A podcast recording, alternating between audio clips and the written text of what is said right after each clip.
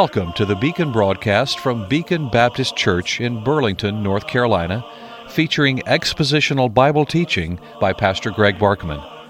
If you'd like to correspond with the Beacon broadcast, or if you wish to support this radio ministry, write to the Beacon Broadcast, Post Office Box 159, Alamance, North Carolina 27201, or find us on the web at beaconbaptist.com. beaconbaptist.com. The Beacon broadcast is supported in part by the gifts of faithful listeners. Now, with today's message from God's Word, here is Greg Barkman.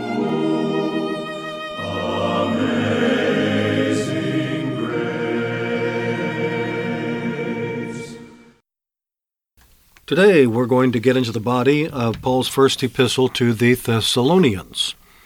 We spent quite a bit of time introducing this epistle, giving the history of how Paul came to Thessalonica and what his strategy of missions was and how some of those lessons apply to us today. But now we get into Paul's epistle, which begins by saying, Paul, Silvanus, and Timothy, to the church of the Thessalonians in God the Father and the Lord Jesus Christ, grace to you and peace from God our Father and the Lord Jesus Christ. And it continues by saying, We give thanks to God always for you all, making mention of you in our prayers. And thus it continues on. We'll come back to it in a moment. And we will actually take an overview of chapter 1 today. It is a short chapter, only 10 verses, but it is loaded and we're going to take an overview today and then come back and spend time going through the details more carefully in the broadcasts to come. Now, I can say that this epistle begins in the usual manner. All of Paul's epistles begin with a salutation that sounds very similar to the one that we have here.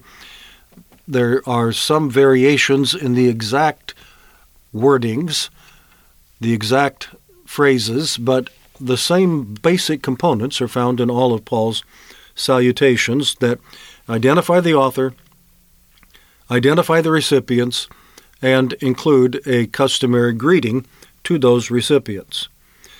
And so Paul starts the epistle in the usual manner, but then it takes a rather unusual turn, it seems to me, and we shall look at that after I welcome you to this Thursday, February 22 edition of the Beacon broadcast, and thank you for joining us today. We're glad to have you as our listener, and thank you for considering our financial needs and considering the possibility of helping us to maintain this broadcast on this station. Okay, the customary salutation is verse 1 that I just read. Paul follows the usual format that formal letters followed in his day. So he identifies the author, first of all, himself as Paul, which was his Greek name, and he's writing to Gentiles, writing to Greeks. He doesn't much use his Hebrew name anymore. It will come up occasionally in situations where he is interacting with Jews. His Hebrew name, of course, was Saul. But his Greek name was Paul, and that's what he gives. And then he also adds Silvanus, which is the long form of Silas, and Timothy, a young convert that he picked up on his second missionary journey, one who was saved, no doubt, on Paul's first missionary journey, but Paul wasn't aware of that apparently, or maybe not. Maybe he wasn't saved then. Maybe the gospel was planted and others in the church preached the gospel and young Timothy was saved. But Silas and Timothy are both present with Paul in Corinth when he writes this letter to Thessalonica.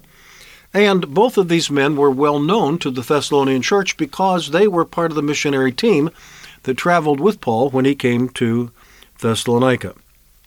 So the author, we see him identified here. We see the recipients, namely the church of the Thessalonians. Church, ecclesia, an assembly, of called out ones in the city of Thessalonica. And he describes the church as being in God the Father and the Lord Jesus Christ.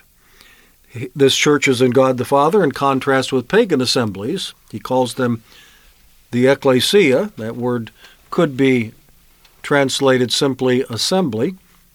And there would be many assemblies in Thessalonica, most of which would be pagan assemblies, worshiping false gods. But Paul says the assembly I'm writing to is the assembly that comes together in terms of God the Father and the Lord Jesus Christ. And that second identifying factor would contrast this group with Jewish assemblies. Because the synagogue that Paul started the ministry in in Thessalonica did not receive Jesus, the message that Jesus is their Messiah. And so they ejected Paul from the synagogue and he went elsewhere and started a church. And they continued worshiping their traditional understanding of God, the God of Abraham, Isaac, and Jacob, but having rejected God's Messiah, Jesus Christ, they really weren't worshiping the one true God that they thought they were worshiping. But Paul says, I'm writing to that assembly that is in God the Father and in the Lord Jesus Christ. And he greets them in the customary way grace and peace. Grace was a similar to a word that was a customary greeting of that day that simply meant rejoice. Peace was the word, the Greek word, that corresponded to the Hebrew word shalom, that was very, very well, certainly customarily used among Jews and was also used sometimes by others as well, even as it is today. But all of this endued with Christian content. Grace rather than rejoice, he changed it just slightly because he's talking about God's unmerited favor, and peace, spiritual favor and prosperity and well being, which come only in knowing the Lord Jesus Christ. But then, after giving a common form of salutation, he gives what I would call a customized giving of thanks in verses 2 and 3. The greeting, the salutation, I read that again, verse 1 Paul, Silvanus, and Timothy, to the church of the Thessalonians and God the Father and the Lord Jesus Christ, Grace to you and peace from God our Father and the Lord Jesus Christ. And then now this. We give thanks to God always for you all, making mention of you in our prayers, remembering without ceasing your work of faith, labor of love, and patience of hope in our Lord Jesus Christ in the sight of our God and Father. What is this customized giving of thanks? The giving of thanks was actually a customary part of, of letters, epistles that were written in that day. And in non Christian letters would generally be thanks given to a pagan deity, usually pretty short and perfunctory rather than heartfelt, because there really wasn't any heart change, heart feltedness in the worship of pagan deities. But Paul takes this customary giving of thanks and customizes it with Christian content. It is thanks that is directed to the Christian God. We give thanks to God, the God of verse 1, the God God and Father of our Lord Jesus Christ. So we give thanks to this God and he says we do it always without ceasing. Always in verse 2, without ceasing in verse 3. Which sounds like Paul prayed for them pretty regularly. When it says always, it doesn't mean 24 7. He was praying for them and doing nothing else. Without ceasing doesn't mean that either. It means I pray for you often. I pray for you regularly. I don't quit. Sometimes someone will ask us to pray for them, and we say we will, we need to take that seriously and be sure that we do. If we promise someone that we're going to pray for them, it would actually be a sin for us to fail to do so, don't you think? I've been convicted of that from time to time. If someone asks me to pray for them, I do my best to make sure that I pray for them. I write it down. I carry it to my daily prayer time, my, my major time of prayer, that's in a certain schedule on my daily agenda, and I fulfill that promise to pray for them at that time. But I must confess that I don't necessarily continue to pray for them. If God brings them back to mind, I may pray for them the next day and the next day and so forth, because many times these are needs that God does bring back to mind. But it's also obvious that some prayer requests get made and hopefully prayed for. If we said we would, we should, to be people of integrity, but then quickly forgotten. But that's not the way Paul prayed for the Thessalonians. We give thanks to God for you always, making mention of you in our prayers, remembering without ceasing your work of faith, labor of love, and so forth. Yes, Paul prayed regularly, faithfully, consistently, and perseveringly for the church in Thessalonica. It was very close to his heart. I think it's clear from other language and other parts of the Bible and other uh, other parts of the New Testament and other epistles that he wrote to other churches that Paul actually prayed for all of his churches this way. Churches that were founded by the labors of the apostle Paul had a special place in his heart. They had a special claim upon his prayers. And Paul evidently had a prayer list. Nothing wrong with that. To keep him on track, praying for the churches of Galatia, praying for the church of Philippi, praying for the church of Corinth, praying for the church of the Ephesians, praying for the church at Colossae, and so forth and so on.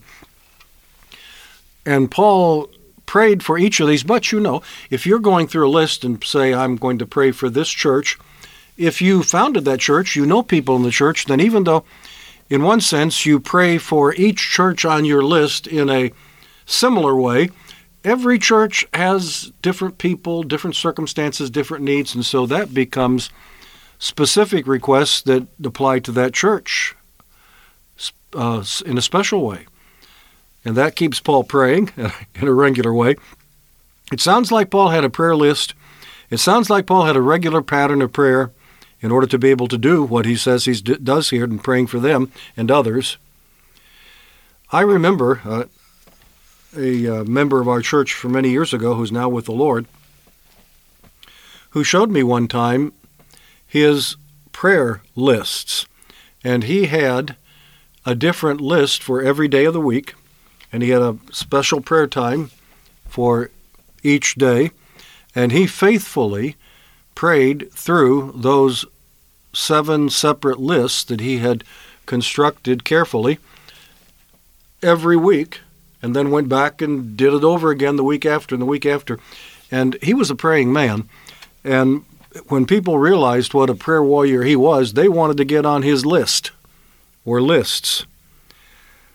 That wasn't a bad thing for him to keep lists like that. Paul apparently had lists like that. Paul prayed in a regular way. And Paul had an effective ministry, no doubt because it was undergirded by serious, believing, persistent prayer. And maybe the reason why some of our efforts in serving the Lord aren't as effective as we would like them to be is because we are neglecting the place of regular fervent prayer. Could that be? Let's think about it. Until tomorrow, Greg Barkman saying good day. May God give you his eternal peace.